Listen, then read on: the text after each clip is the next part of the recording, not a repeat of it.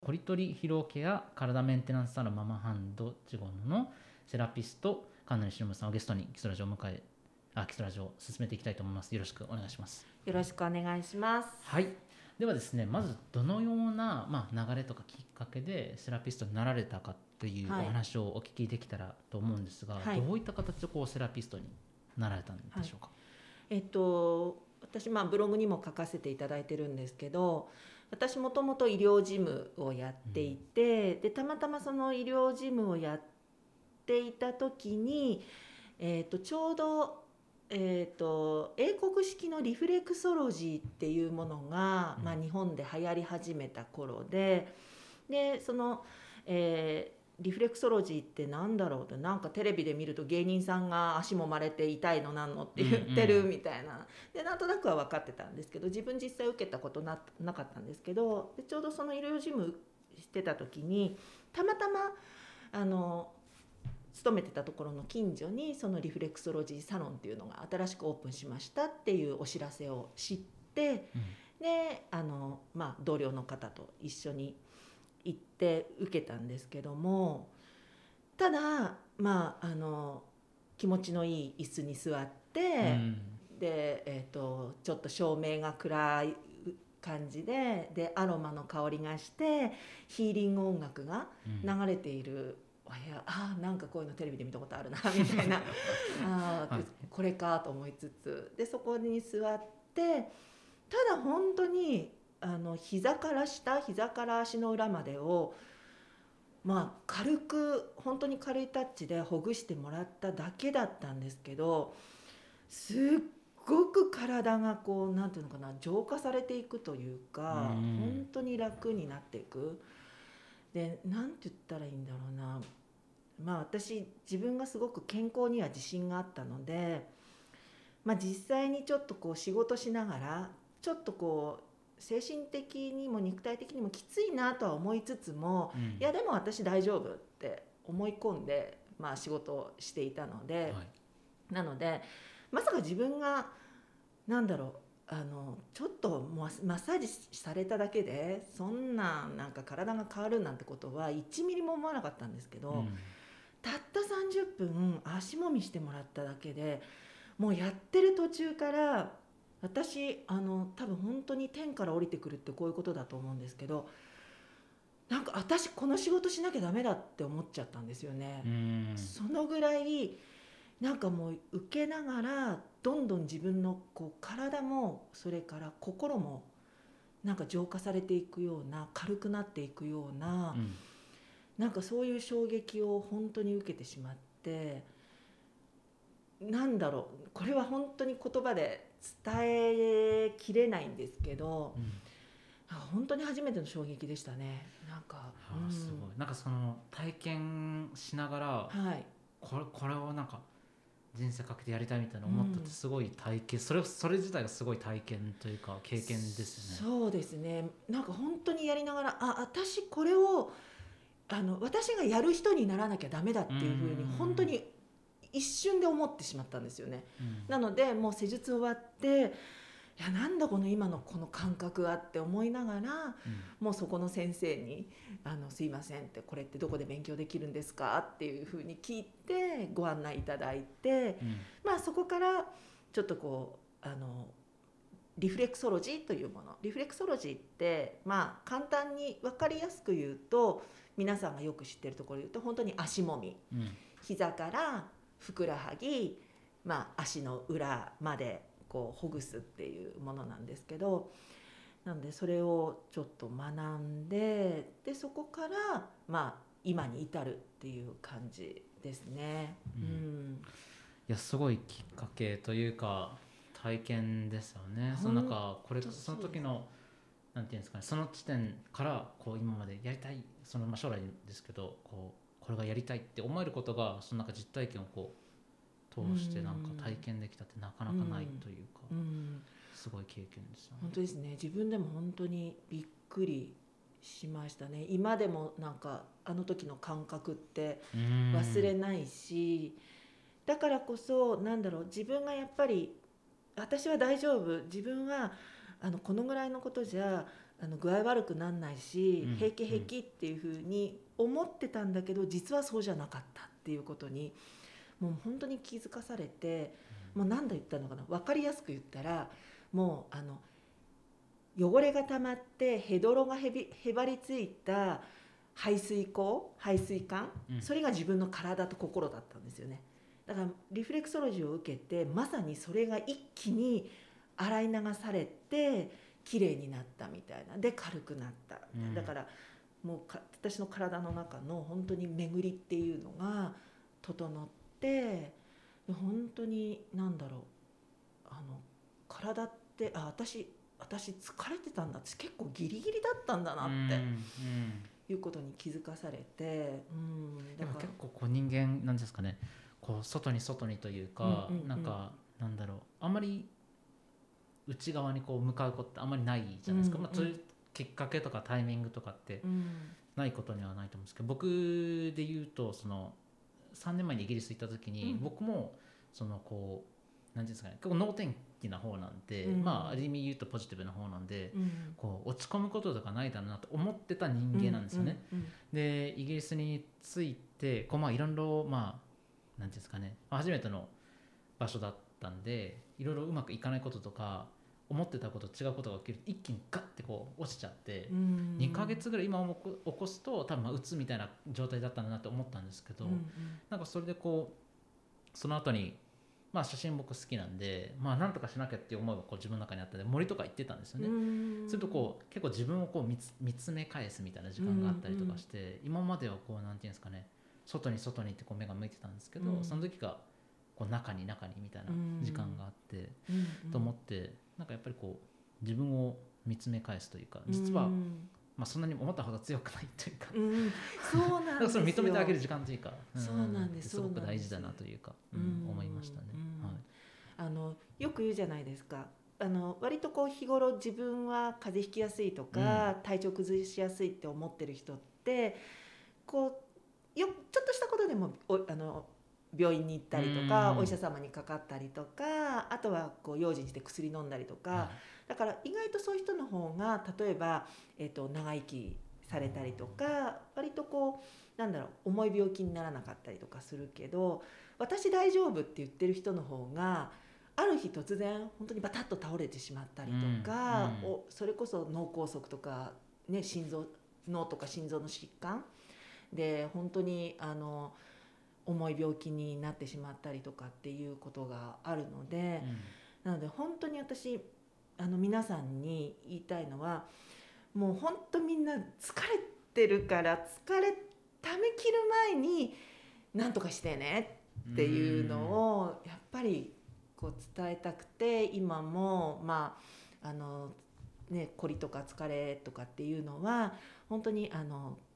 溜め込まないようにそのちょっと疲れたなちょっと凝ってるかなぐらいのうちにやっぱり解消してあげる。そうするとあのそれ以上に例えばこうなんだろうもっと重たい不調を抱えることもうん。なくなってくるしそういうのを回避できるっていうのをやっぱりこう伝えたいしそうだからねあの多分森に行かれたっていうのは本当にこう、周りのなんだろう雑音とかうんそういうものから逃れて、本当にこうただ自然の音だけを聞いて、まさにね、こう自然のなんなんだろう空気吸ってっていうところで多分すごくこう浄化うん。されたと思うんですけどだから私の場合は本当にその実体験としてまさに施術リフレクソロジーという施術を受けたことがそれだったので、うん。なのでもう本当に私はあれがなかったら私どうなってたのかなっていうのを考えるとゾッとするし。いやーすごいいろいろ今僕の中でも人生でそう。いうとこあったなと思いながら 考えてたんですけど。そうそうそう。実際なその施術を受けて、あうん。これをやりたいって思った時の、その次のステップというか、うんうんうん。その次のこう流れというかはどういった形だったんですか？そうですね、まあ、あの医療事務はまだ継続したまま、えー、とちょっとこうお勉強して、まあ、資格習得してでそのままちょっとこう自宅サロンでお友達呼んだりしてちょっとこうやったりしてたんですけどでもよく考えたら私その技術はと知識と技術だけはまあお勉強したのでね、うん。それはまあ最低限最低レベルは習得できたけどじゃあここから私お客様に対してどう接していいのかとかうん。例えばじゃあそれを自宅サロンとして、まあ、経営するとなった時に私何にも知らないって思ったんですよね。うん。経営のノウハウとか、あるいは接客の所作であったりとか何を準備して何がどのぐらいいってとか。でどういうふうにお客様の体に触れて向き合っていくかとか、うん。そういうことってもう全く経験ない。それは本当にあの学んでる間にしかやったことがないことだったので、いや私このままだと多分続かないな続かないし絶対なんかお客様にご迷惑をかけてしまうと思ったのでうん。一回サロンに勤めてみないとダメだって思ったんですよね。はい。うん、でそれでまああの私あそうそうそう私そうなんですよ。医療事務とかやってたので実を言うとこのリフレクソロジー学んだのも40過ぎてからうん。なので40過ぎてリフレクソロジーの資格取りました。はいじゃああなた採用してくれますよっていう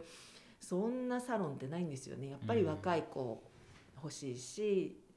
なんですけど本当に一社だけ私のことを年齢関係ないよってあなたの今話聞いててとてもこうやる気とかあとは逆にその年齢うんに対してちょっとこうやっぱりあのんなんだろうなこう共感できるでそれで採用したいっていううん。会社があったのででそこですぐ採用してくださってで、まあ、医療事務を辞めてちょっとそっちの方に勤めるようになったんですけどもうだから私あのよくね2年ぐらいエステエステの専門学校とか通われてエステティシャンになられる方いると思うんですけど、はい。私本当はリフレクソロジーのリフレクソロジストだけのつもりだったんですけど、はい。その入った会社がトータルビューティーもできなきゃダメっていうところで、なので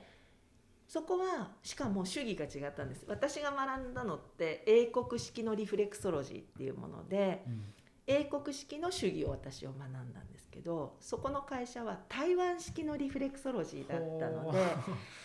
えっと、基本となるものは一緒なんだけど技術が違うんですよね、うんうん。だからもうまた一から技術をそこの会社で学ぶんですけどありがたいことにお勤めしながら技術学ばせていただけた。普通はお金払って習得するじゃないですか。なす。はい。なんですけど私お給料もらいながらもう技術も教えていただいたのでもうこんなありがたいことないと思ったんですけど、うん。だからまあ仕事の合間合間休み時間とか朝早くとか残ってとかっていうので技術習得しながらやってでそこでまああとは、えー、とボディの方ですよねアロマのボディとかあと送信それからフェイシャルうん。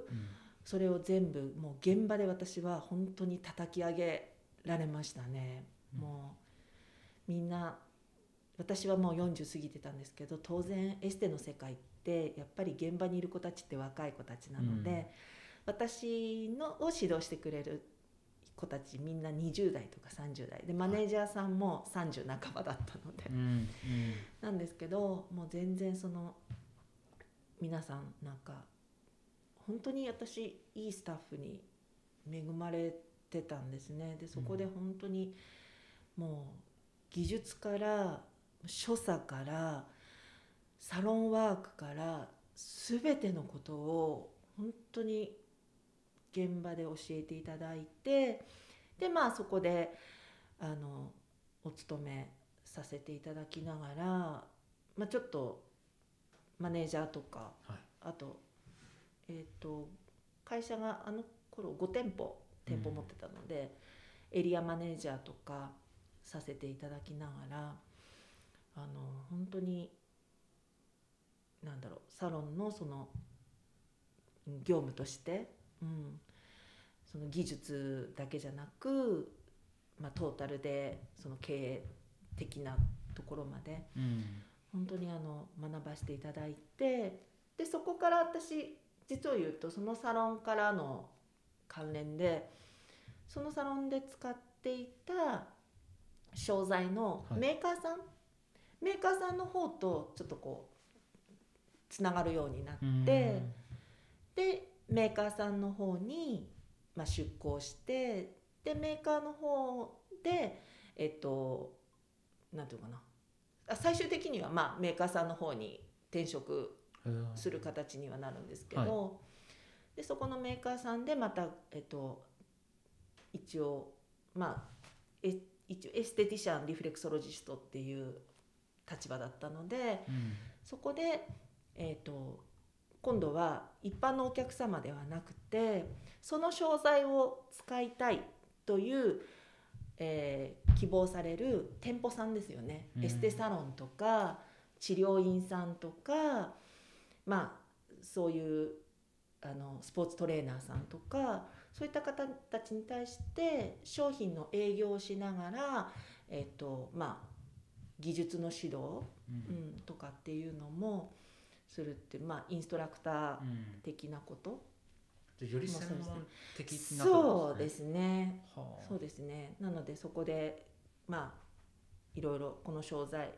に対して、えー、と中身がどういうものであってどういうふうにアプローチしていくかとかじゃあどういう技術を取り入れていくかとか、まあ、営業兼インストラクター兼こうん。講師みたいな感じでさせていただいてで、まあ、そんな感じでちょっと東京と私関西の方も担当させていただいたので、ちょっと1年ぐらい関西にあのうん。大阪にいたりしたんですけど、なんでそこで本当にあのいろんなそのエステサロンの先生とか治療科の先生とかスポーツトレーナーさんとか私よりももっと違う知識を持ってらっしゃるもっと専門的にうん。やってらっしゃる先生方と携わらせていただいてまたそこで全然知らなかったこととか、うん、私ちょっと考え方間違ってたなとかっていうことも本当にたくさん教えていただいてなのでもうそれをもってまあ今はあのサロンさせていただいてるんですけどもなんでちょっとその多分異色かもしれないですね。ここまで来はいる過程っていうのが。うんなのでなんかそのでもベースにあるのはやっぱりその自分がリフレクソロジーを受けた時に自分の体が本当に変わったっていうことがもうベースになっているので、そこに対してその今まで経験してきた、まあ、サロンで学ばせていただいたことそれからあのメーカーで学ばせていただいたこといろんな先生方と全国のいろんな先生方とつながってそこからあのいろいろ教えていただいた知識っていうものを、まあ結局はそこに全部結びつくのでなのでまあそんな感じでそうそうそうそうまあ東京の方でねお勤めさせていただいてて、そうなんです。いやで今、はい、お話を聞きながらすごいなんか自分のなんか人生のこう、まあ、ターニングポイントみたいになったところにすごくつながるなって思ったこう、まあ、エピソードとかお話がすごくあって、うん。なんかこう、まあ、4 40歳過ぎてからこう、まあ、新しい職業というか,、うん。なんかやりたいことを目指すって言われた時にこうなんか結構なんだろうな、まあ、いこれが一般的って言っていいのかわからないんですけど、うんなんか新しいことを、まあ、学ぶ時になんか自分はもう知ってるからいいやって人もいるし、うんうんうんじゃないですか。うんでまあ周りでも結構その当時僕181920、まあ、2年間なんですけど木材市場にいた時も結構そんな感じで自分は知ってるからみたいなうん感じでその地点から何て言うんですかね、まあ、こ向上っていうのか分かんないですけどよりこう学びたいっていう人が、まあ、僕の,、まあその木材市場で働いてるパートナーの人はそうだったんですけど他の人とかあんまりそうじゃなくってでなんかそのやっぱ年齢というか関係ないなってすごい思いますしこの前も本当それこそ昨日なんですけど友達と話した時も、まあ、ずっと僕たちはやっぱ日々勉強だよねどんどん新しいことが出てくるしなんか何歳になってもこの学学ぶことってあるじゃないですか。うんでこう知らない自分が知らないってことを知るっていうのを知るなんかすごい大事じゃないですか。結局知らないことなんて無限にあってなんかたくさんこう学びが毎毎日あるんですけど、うん。でそれが学びじゃなくてなんかこうただのこうなんていうんですかね。ただ日常の一部ですよっていうのとなんか例えば新しい先生とか、うん。こう他のエステやられてる方とか、まあ、いろんな経営されてる方と、まあ、例えば関西とか東京で会った時もあこれって学びなんだなって思えるこのなんかなんていうんですかねメメンタリティって呼ぶのか分かんないですけど、やっぱそれってすごく大事だなっていうのをこう、うん。改めてなんかお話聞いてて思いました、うん、ありがとうございます。いや本当そう思います。ね。はい、うん。本当になんかあの、うん、ま学んでるっていうつもりは多分ないんですよね。要は学校の授業みたいに、あじゃあやりますよっていう感じで、まあまあもちろんそういうあのことも当然やりながらですけど、なんですけどやっぱりこう実際になんだろうな。なんつったらいいの？やっぱりみんなそうなんですね。エステの先生とか治療科の先生とかトレーナーさんみんなやっぱりあの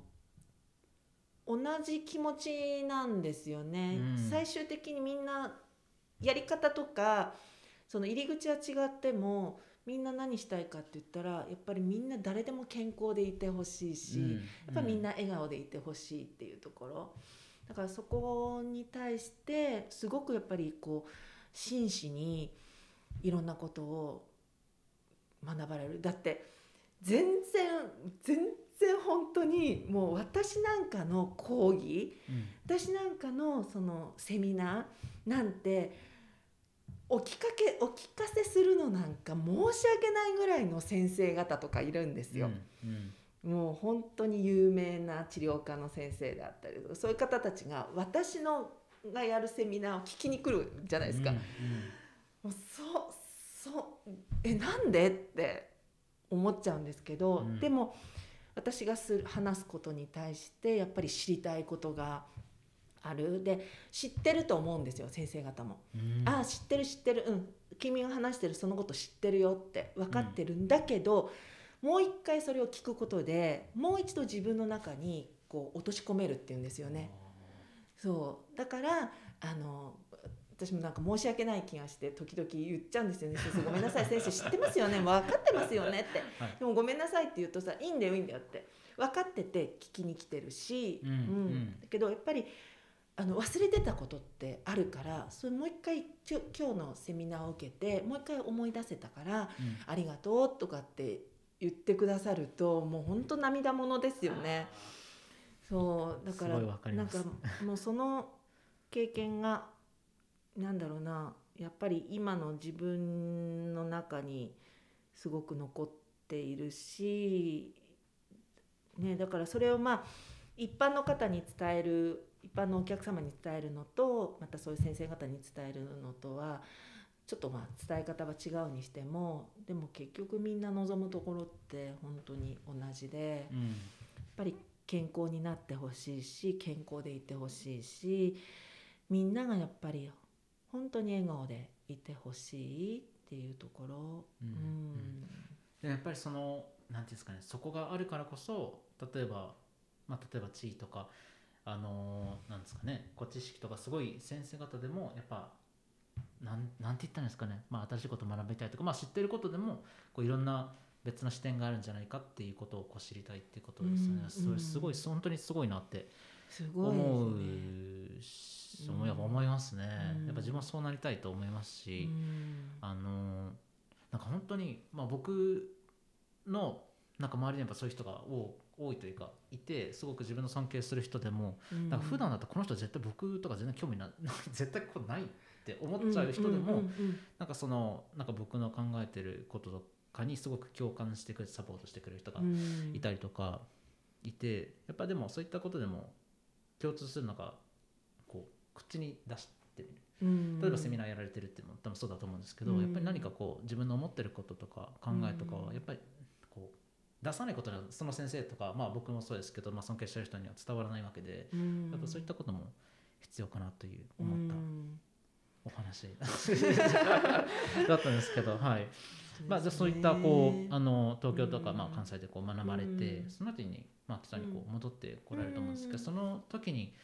えっ、となんだろう。基礎にこう久々に戻ってきた時とかに、うん。なんかこの住んでた当時、うん。これとこう変わったこととかこれ一緒だなとか、うん。そういったこととかってううん。ありましたか、そうですね。私まあえーっと大阪も含めて、まあ、30年本当にうん。この基礎を離れていたのでなので、まあ、ちょっとあのあきっかけがあってこっちへ戻ってくるっていうことになったんですけど、実を言うと本当私皆さんに言ってるんですけど私浦島太郎子ちゃんでおー。もうなんかあの戻ってきて私の記憶の中にあるのってここを離れる前の記憶うん。なのであそこにこのお店があるだろうとかここにこれがあるだろうとかなんかその記憶のままで いたんですけど、うんなんか実際に戻ってきて街歩いたらあれ？こここはんあれ？もともと何だったっけ？とかあれ？こんなお店あったっけ？とかっていうのもあるし、あとはやっぱり街が静かに、ね、なっちゃいましたね。まあ私今えっと実家にいるので、まはい。あ木曽福島駅前の革命堂。はい。そこが実家なのでそこの2階でサロンやってるんですけどもちろんあの駅前も静か ですね。でまあコロナ今ねコロナでちょっとダメですけどコロナになる前2年前ぐらいまでは、まあ、インバウンドでね、はい。あの外人海外のはい。お客様がすごくたくさんいらしたので、それでまあまあまあ賑やかうん賑やかだったんですけど、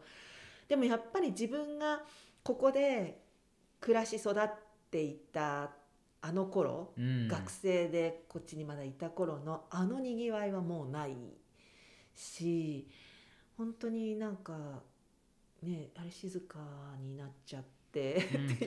なんか僕それすごいあなんか自分の中ですごい不思不思議って大変なんですけどそうですよね。4月から来て、うんうん。でやっぱりいろんなこといろんな方と、まあ、特にこう、まあ、地元で育った方におきあのお話聞かせていただくとすごかったんだよとか、うん。想像があまりできなくて、うん。でまあ5月のゴールデンウィークまだちょっとコロナがそんなめちゃくちゃ多分一回ちょっと収まったぐらいの時だったんですけど、めっちゃ車止まってたりとか、うん行列できてたんですよお蕎麦屋さんとか。うんうん。あこれかみたいな。でも多分それでも、まあ、昔のこと知ってる地元の方が多分全然だよって多分言うと思うんですけど、なんかその時にこ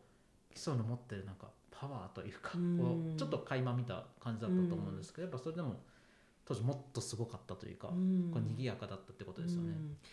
やっぱり人口も違いましたしうん。そうだって小学校だって私の学年は4クラスしか4クラもそうです。しかも1クラス378人いえての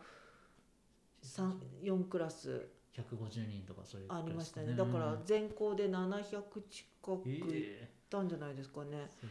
そうだからが子供も多かったし、まあ、人口も今の日ではないと思うしでまあねこの間ちょっとお話もしましたけどこのちっちゃい町に県立高校が3つもあるっていう、それだけでも本当に多分よそからしたら考えられない、うん。うんことだったと思うしでやっぱりあのお勤めできるような大きい会社とかもね工場とかそういうのもあったしなのでここにはお勤めに来る方それから学生さんっていうので本当に溢れていたし、なので本当に私はもう駅前で育っているので子供心にもうなんかあの人のいないところに行きたいっていうのをずっと子供の頃から思ってました。あ本当ですか？そのぐらい人が多くて、夏の間はあの御嶽山に登られる信者さんたちがたくさん来られるので、なのであの駅前のお店も多分どこのお店もそうだったと思うんですけども24時間営業とかしてたんですよ。本当ですか？はい。ええ。昔は夜行列車とかもあったので今ないですけどなので夜行列車で来てとかあとは夜中に来て登ってご来光とかっていうお客様もいたのでもう本当にあのうちの店も大学生のアルバイトを何人も雇って交代制で昼間の子夜の子はいとかっていう風にしてやってたっていう時も本当にあって。初めて知りました。そう。だから私もちょっとあんまり覚えてないんですけど木曽福島駅が入場規制されるぐらいホームに人が入れなくて溢れていたっていう時もなんかある、ええあ本当ですみかそんなこそとなんですね。のぐらい。まあだからそれぐらい昔はマイカーじゃなくて、うんねみんな列車を汽車列車、はいはい。うん、を利用して旅をされてたっていうのもあるんですけど。それがどんどんまあ車社会になっていってね。こうちょっともっと個人レベルになっていったみたいな感じもうんありますよね。そうだからなんかその時のこういうわーっていう賑やかで街の中も商店街も賑やかでもう本町関町なんて華やかで、うん。もう矢沢から本町関町はもうメインなのでもう華やかにもうそこで全てが賄えてしまう、はい。ううん。ん、っていうぐらい賑やかだった記憶前ちょうどなんかお。話しさせていただいた時もその例えば鈴木バイオリンさんが工場が大きな工場があってみたいなお話も聞きましたしなんか聞いた話では当時のその日本のギターの4割ぐらいのシェアはうん。鈴木バイオリンさんがこう持ってたみたいなお話聞けてで僕音楽すごい好きなんでうん。あのそれこそあの岸郎さん、にあのあありたくますね。さんあるんではい。僕それまでその鈴木バイオリンっていう会社を知らなくてうん。で基礎にあったよっていうのも知らなくてでこっちに来てまあそれこそまあ岸田さんに行かせていただいた時にいろいろ教えていただいてで僕もすごい気になってまあギターを買ったりとかしたんですけどだからそういったこと考え日本の4割ってすごいじゃないですか。すごいですよね。この場所で。すごいですだからよね。どんな感じだったのかちょっとまあうん。今も気になったりするんですけど、うんうん。だからそれからもう思うっていうかまあ想像できるようにやっぱりすごかったんだなっていうのは思いますよね当時。うん。だからねやっぱりあの頃の華やかさを知っちゃってるからこそ、うん。なんかりなんかやっぱり今街を歩いても人が歩いてない？うん。うん。人はなんかうんそう歩いてないしでも車の多さっていうのは多分昔から変わりはないんだろうけど何なんですかね。ううんんだからちょっとやっぱり寂しはいですよね、人の往来がもっとあったらいいのになみたいな。だから私思うんですけど、皆さん街の中歩きましょうよって思ってしまいます。そうなんです。私は今ちょっと車を持ってないので、うんまあ、うん。歩ける範囲は町内は歩いて行動するんですけど歩くことで見える景色ってあるじゃないですか。間違いないです。絶対間違いないです、ね。はい。で歩くから脇道入れるじゃないですか。車だと入れないところ入れたりとか通れないとこ通ったりとか、ううんん近道しちゃおうとか今日こっち待ってっちゃおうとかいろいろできるしでまたそこでいろんな発見があったりとか、うんするのでうん。もっとね皆さん街の中歩かれたらいいのにって思っちゃいます。なんか本当にこの前あの街を、まあ、歩くことがまあ今結構まあなんですか雪降ったりとかして、うんちょ車怖いなと思った時があったんで、うん。まああれ結構歩いてたんですけどやっぱり歩くと何ていうんですかねそれこそあこんな道あったなとか、うん。こことここつながってたんだみたいなこともありますし、うん。なんかその歩くからこそ分かる例えばその街の匂いとか、うん。ここめっちゃ風吹くんだなとか、うん。ここ滑りやすいんだなとか、まあ、そういうなんかうん。こうすごく感感覚に頼るうん。なんか経験、うん。知識みたいなのが増えるなっていうのをうん思って、うん。でで、まあ、バス結構乗られるってこの前話しされてたんで、じゃあ僕もバス乗ってみようと思ってこの前階段までバスで行,、はい。行ってみて、はい。なんかこう面白いなって思ったのがバス、まあ、当たり前なんですけどここが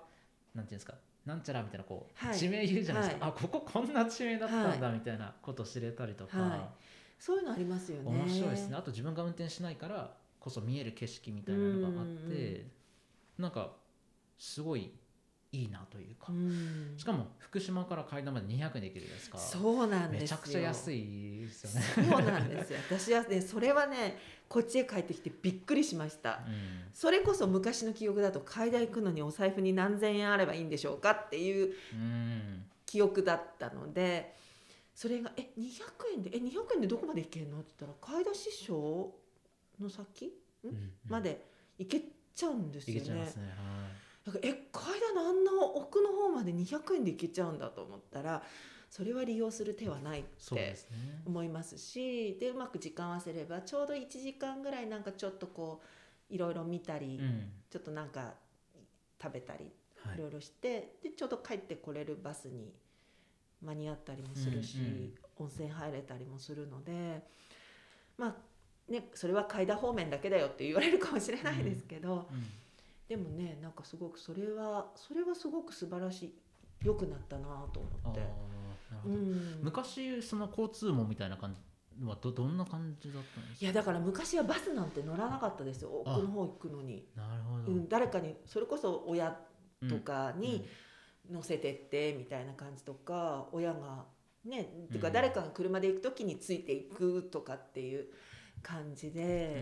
うん。うん。そうなんですよね。だから一回昔木曽福島スキー場がまだはできたばっかりぐらいの時にスキー場に行ってで帰り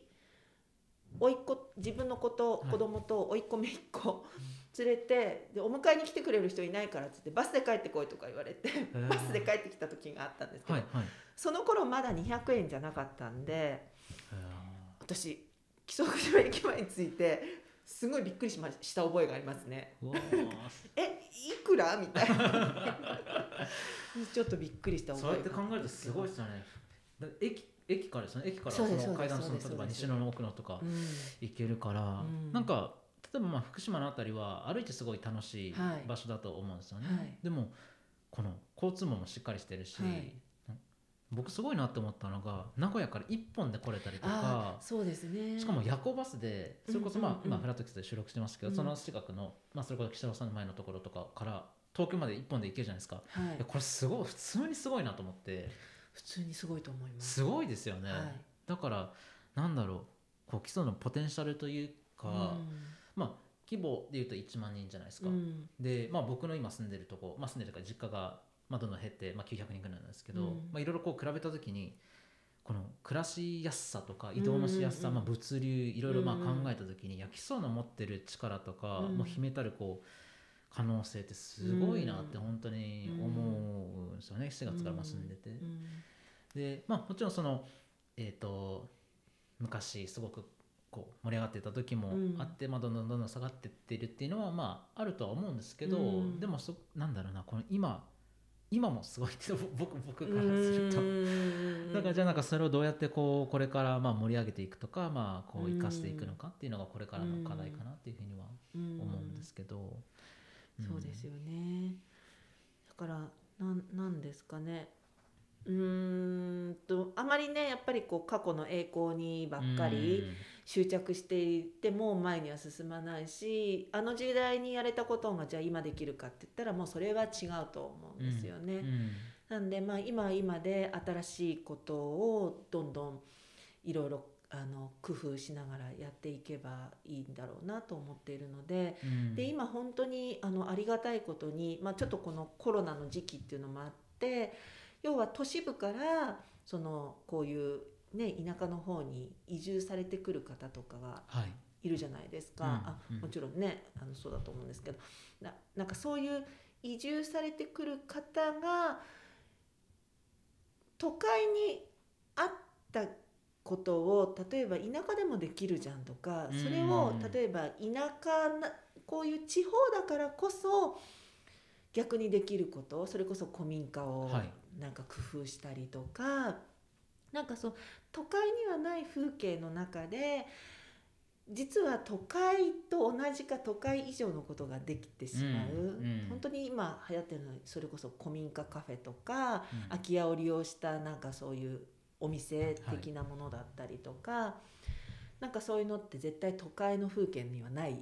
じゃないですか。ね。まあ例えば下町って言われるところではあるかもわかんないですけど、うん。そう多くはないと思うのでなんでそれをやっぱりこうね持ってきて皆さん工夫して本当にあのまた新しいお店があちこちにこうねこの街の中でもできつつあったりするのを見ると、ああなんかすごいなってここからやっぱりまた新しい時代っていうのが、こう要は、えっと昔の基礎は多分基礎の中だけの考え方でできたんだと思うんですよね。要はこっちが工夫しなくても向こうからやってきてくれるっていう、うん、観光地としてたくさんお客さん来てくれたり御嶽さんがあることによって信者さんがいっぱい来てくれたりとか、うんうんでまあ学校があることで子どもたちが集まってくるっていうことがあったと思うんですけどだからもうその時代ではなくて今度はじゃあ今この一旦何？崩壊してしまったかのように見えてしまったことに対してじゃあどうすればいいのかって言ったら多分ずっとここにいる人では気づけないこととかわからないことっていうのをやっぱりその外から入ってきてくださった方たちがいろんな知恵とか工夫っていうのをやっぱり教えてくださってでそれで今度はあなるほどってそういうやり方があるんだねってもうここはここで放置しておくしかないと思ったっていうところに対して、うんいやこういうことしたらもっとこの放置されているところってこういうふうに生まれ変わるよとかっていうのをやっぱりよその方の外からの知恵とか知識っていうのが、やっぱりあのこれからのやっぱりこの基礎っていうのを少しずつ盛り上げていってでそこから教わった要は地元にいる人たちっていうのがやり方とかあるいはそのうんとなんだろう知識とかっていうのを得て、今度はその地元の人なりのやっぱり昔からいや実は基礎ってね、まあ、外の人が知らない基礎ってこういうところだったんだよっていう、逆に昔の良さっていうのをプラスしてだからお互いウィンウィンな感じで。でそれで広めてまた新しく盛り上げていけばいいと思うんですよね。そうですね。うん。やっぱりその例えば外か、まあ、僕みたいにこう移住してきた人のこう、うわここすごいみたいなところって絶対、あのあると思うし、うん。なんかそれってあの地元の人からするとやっぱり当たり前になってて、うん。あの実はめっちゃすごいんですよね。例えばなんか僕いつも思うんですけど4時半ぐらいにこう冬の雪山で、まあ、今降る時とここから例えば、えっとその稲とか塩尻の方面見ると4時半ぐらいにちょうどあの雪山がめっちゃ赤く燃えるんですよね。あの風景とかめちゃくちゃ好きで、うん。あなんかここに基礎に住んでる、まあ、人たちはこんなのをずっとこう冬見てきたんだと思うと、ううんわー羨ましいなとか思うんですけど、うん。多分地元の人はもう本当それが普通じゃないですか、うん。だからまあ、ああみたいな感じだと思うんですけど、うん。そういったのもあるしでもなんかそういったのを知ると余計にこうなんかあ基礎って多分僕は知らないけどもっといろんな魅力が多分あるんだなって思って、うん。だからその本当基礎ラジオを通していろんなこう昔基礎はこんな感じだったよとか、うん。実はこういう基礎にこういった場所があるんだよとかこういう人がいるんだよっていうのをこうお話を通して知れるっていうのはすごくありがたいことだと思いますし、うん。まあ、それをこうなんていうんですかね声を通して、まあ、これからこう基礎に来たいと思ってる人とかがあ基礎にはこういった人がいるんだって思って来てくれるとすごくあの嬉しいなというか思うんですけど、うん。まあ僕らもやっぱりその移住してきたいつも思うんですけど、まあ、地元もすごく田舎なんで分かるんですけどこう外から来た人がその場所にこうなんていうんですかね超過大評過大評価っていうかなんか自分たちこう来たからなんていうんですかね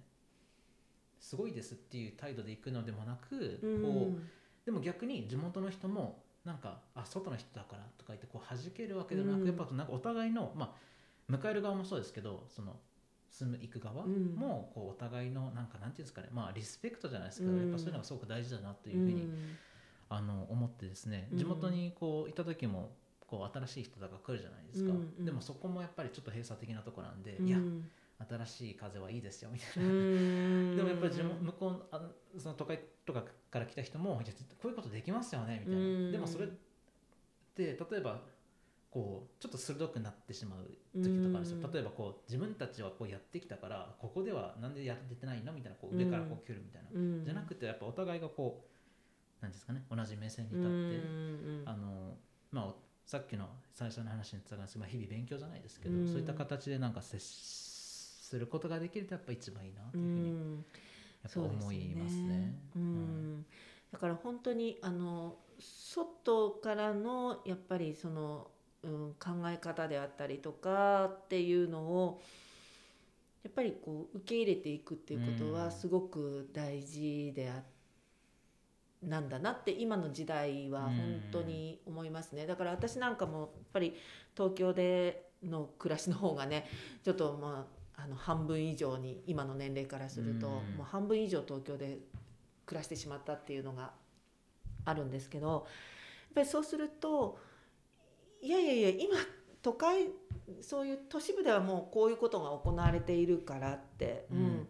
だからもうだんだんそれがじわじわとこうねこう全国に広がっていくであろうだけどだからそれを別に先に知っておいたってうん。いいわけじゃないですか。ね、だからそれをこういち早くこ受け入れるそのアンテナだったりとか、うん。やっぱりそのフットワークの軽さであったりとかっていうのね。だからその、うん、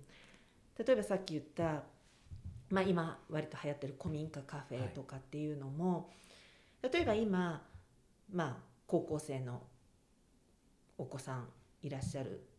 ご家庭なんかもそうだと思うんですけどもじゃあこの子の将来考えた時に親としてはやっぱり戻ってきてほしいじゃないですか。でもやっぱり都会に行ってしまったらもう本当に魅力的だから、うん。うん、そこにはまってしまったらやっぱり帰ってこない。もちろん苦手な子もいます。はいいややっぱり基礎がいいって帰ってきてくれる子も当然いるのでもうそういう子たちはもうそういう子たちで本当にあのじゃあちょっとだけ学んで学んできたら基礎に帰ってきてねっていう感じだと思うんですけどじゃあなんで基礎から離れてってしまうかっていうとやっぱり基礎の魅力っていうのかが多分わからない。それこそうん。地元にいる人には気づかないっていう、うん。うんうん。よその人から見たら基礎ってこんなに素敵なところなのににっていうところが地元の人からしたら当たり前だから気づかないっていうところももちろんあるんだけどじゃあ例えば「私パティシエになりたいんです」って言って「パティシエになってどうしたいの?」って言ったら「じゃあ一流ホテルのレストランで働きたいです」あるいは有名なあそこのお菓子屋さんで働きたいですっていうのが今までの流れだったかもしれないけど、学ぶのはとりあえず、まあ、どっか専門学校があるところでな都会なりで学んできた時に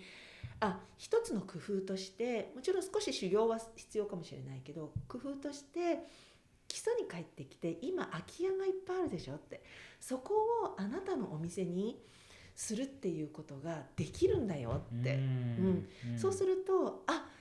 都会でお店を持つなんて本当にでき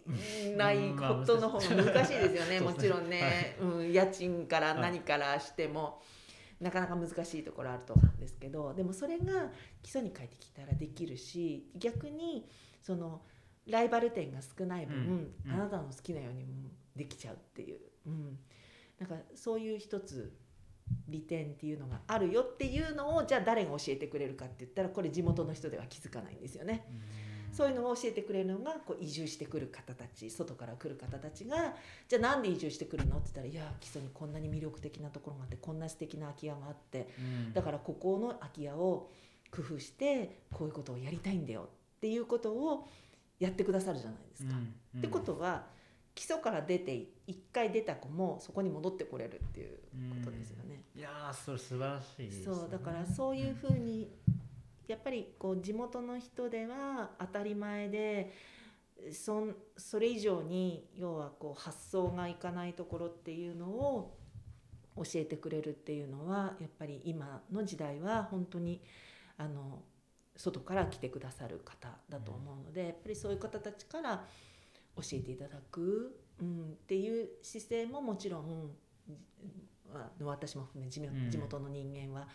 なくちゃいけないんだろうなって思うし、うん。やっぱお互いのこうなんか見てるポイントとかがこう違ったりするのは、うん。なんか悪いことじゃなくて、うん。それすごくこうプラスにそうですね。掛け算みたいな形にすると、うんうんうん。あの面白い例えばビジネスが生まれたりとかうん。システムが生まれたりとかっていうのがあるので、なんかそういったのが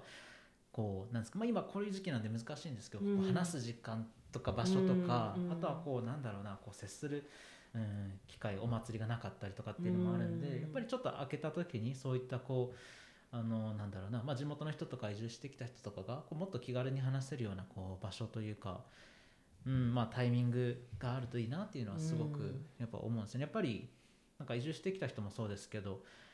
こうなんだろうなせっかく素敵な場所にいるのにこうなんか一人でこうなんか何かっていうのはちょっとこう寂しいじゃないですか。うん。でもなんかそこで同じちょっと考えとかうん。なんかそれいいねって言ってくれる人がいるだけでもすごくありがたいというか僕らはこれ基礎ラジ始めた時も最初やっぱり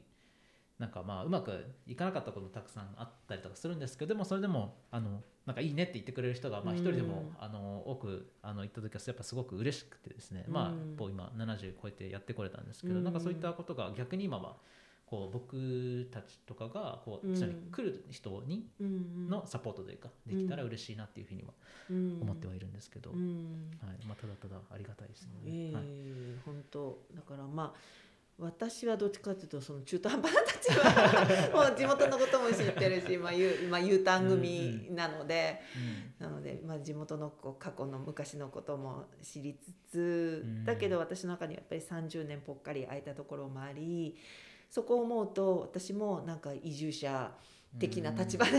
あったりもしつつなのでちょっとどっちの気持ちもなんとなくこう分かるっていうちょっと特殊な立場 ね、かもしれないですけど、うん、だからまあ本当に例えば私がやっているこういう健康産業的な部分ですね、はい、健康に携わるところでも、えーとまあ、例えば、まあ、私の場合あのなんだろう何やってるの？って言われたら、うん、まあマッサージって言うんですけど、でも私マッサージ師ではないので、うん、私ちょっとカテゴリーが違うんですよね。じゃあ何？って言われた時に私はまあ一応エステティシャンになるんですけどエスエステやってるんだよって言うとそうするとみんな「へえ」って「あエステやってるの」って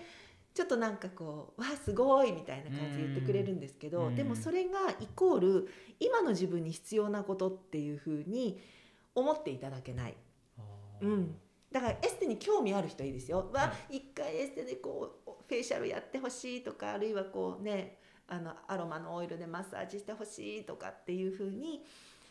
あの憧れる方とか一回やってもらいたいとか、うん、もちろんあのそれが好きとかあるいはそれがすごく自分にとって必要って思ってらっしゃる方もたくさんいると思うんですけど、うん、でもどっちかっていうとああって今の私には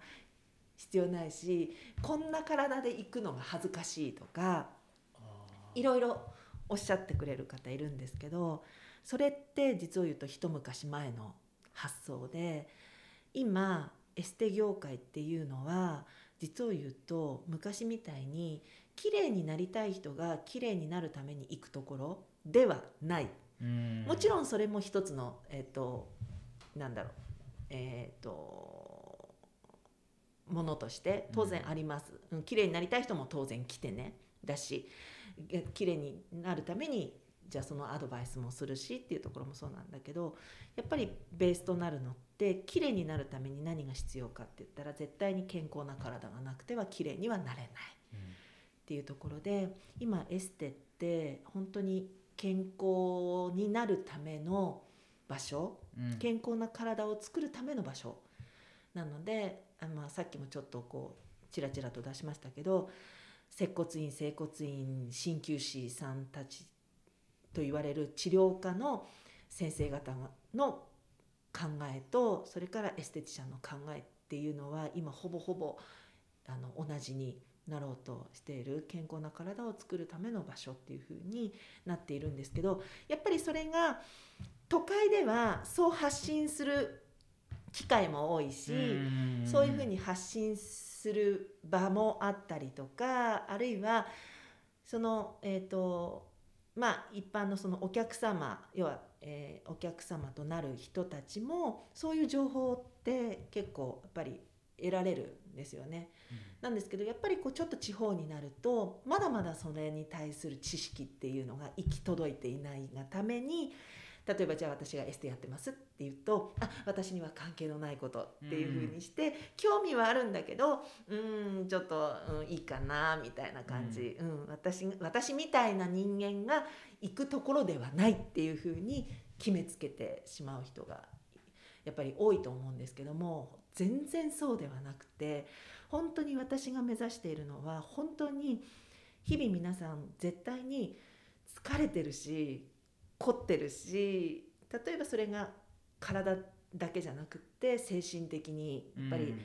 自分では気づかないけど疲れていたりとか何かしらこうつっかえるものがあったりとかもうその状態は健康とは言わないんですよね。不健康っていうふうに言うので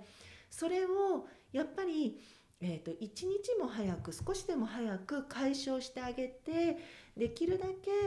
えーと体のも心も、うん、いい状態っていうのを日々やっぱり保ってほしいなっていうところで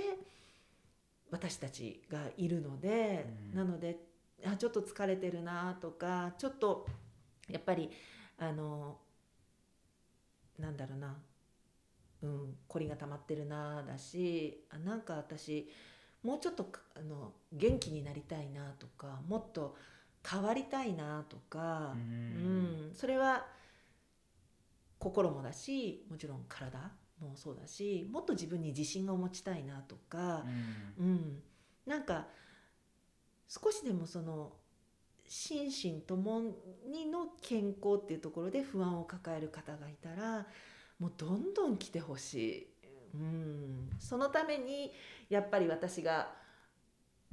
ま、今まで学んできたことっていうのがただ技術と知識だけではなくてそのいろんな先生方と携わらせていただいて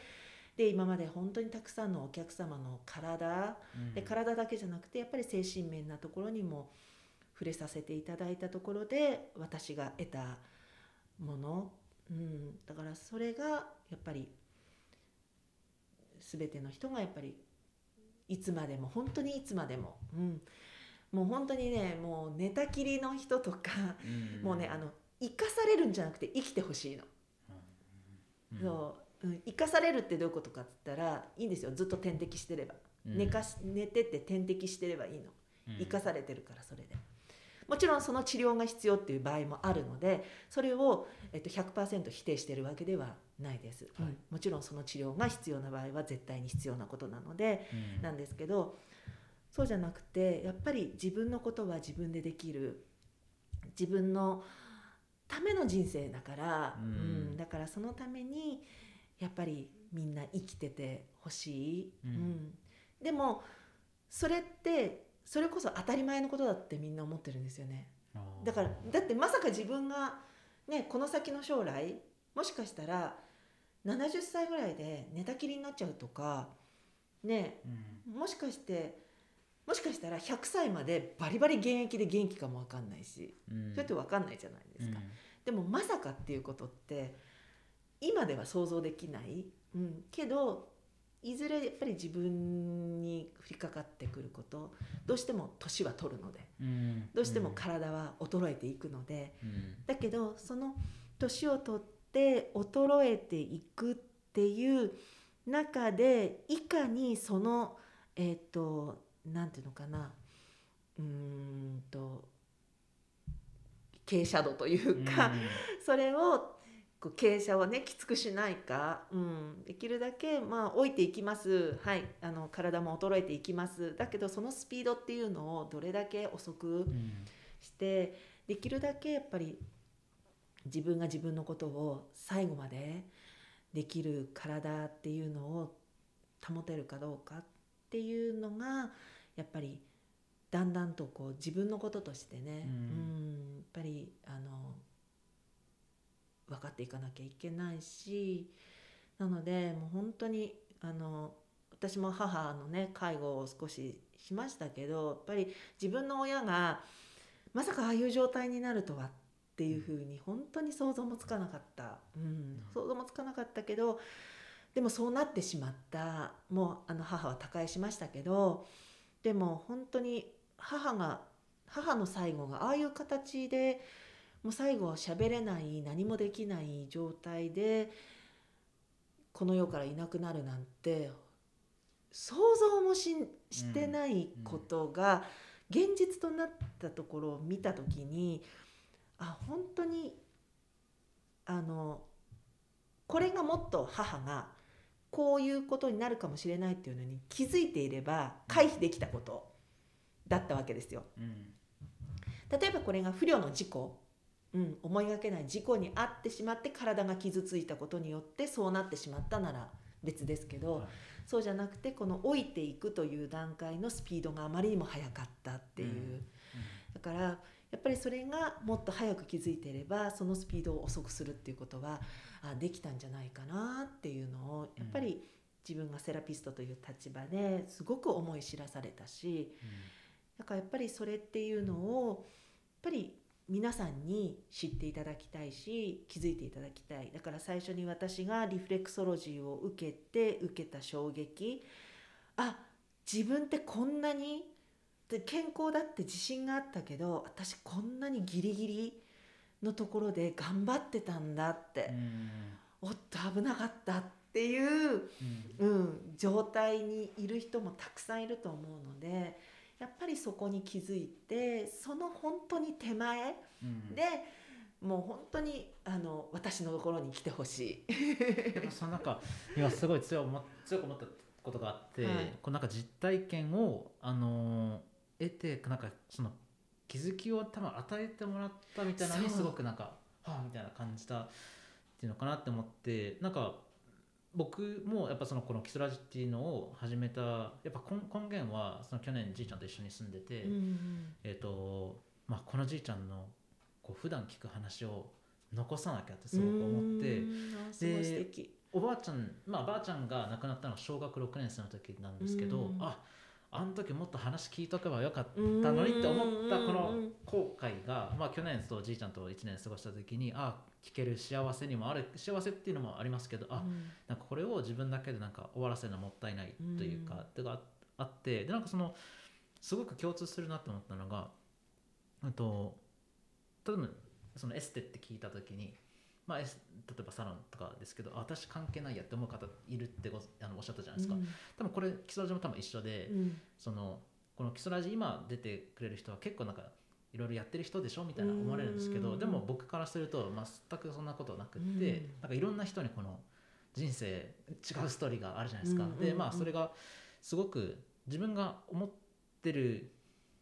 なんですかね自分が思ってるのは別に面白くないよって言うんですけど、うん。実実際聞いるとめっちゃ面白かったりとか、うん。すごく勉強になることがあったりするんでもう本当にあのいろんな人に出ていただきたいんですけど、そう考えるとなんか人生短いなって今 めっちゃこの話聞いてる時に思ってあと何人の人に話聞けるんだろうって思うと、うん。なんかうーんなんかもっともっと頑張りたいなというか、うん。すごく、ね、思思いました。なんか,、うん。あなんかいろんなもっといろんな人に話聞いていろんなこと学びたいなってすごく思ったんですけど、うん。うん。本当そうですよね。はい、うん。だからやっぱじ実体験から何かやっぱりこううん。なんだろうな次のステップに進むというか、うん。すごく大事だなっていうふうに、思いますね。うん。はい。だから本当にあの私はまあエステというくくりですね、うん。なんどういうふうに、えっとこう分けるのって言った時にたまたまこうエステサロンっていうふうになってしまってるだけで、私整体院じゃないし、はい。はい。接骨院でも整骨院でも鍼灸院でもないのでじゃあ何になるのって言った時にエステサロンっていうふうになっているだけであって、本当にあの健康な体を作るためにあの今までも学んで学ばせていただいてきたし今もまだ学んでる途中ですしだからあのこんな体だから私は関係ないじゃなくてその体で来てほしいんです。あー皆さん言うんですよ。これね日本人の特徴みたいなんですよね。うんうんうん。例えば、お友達とゴルフに行くとなるとみんな打ちっぱなしで必死で練習する。じゃあいついつあの集まってカラオケ行きましょうっていうと一人カラオケ行って練習するとか、うん。なんかそういうのってあるんですって日本人って、はいはいはい。だから例えばエステに行くためにある程度整えていかなきゃって思われると思うんですけどそれ絶対間違っていて。うんうん。今の体で来てほしいんですね。肌が荒れていようが例えば女性の場合、まあ、ちょっと、うん、こういうマイクを通して言うのはあれかもしれないですけど例えば無駄毛の処理がうんうん。とか、あの例えばえっ、となんだろうな、えー、と私あんまり普段あのお化粧しないからとか逆にちょっとお化粧取るの嫌だわとか、うん。なんかいろんなことを皆さんおっしゃるんです。例えば太ってるからとか。うん。うん、なんか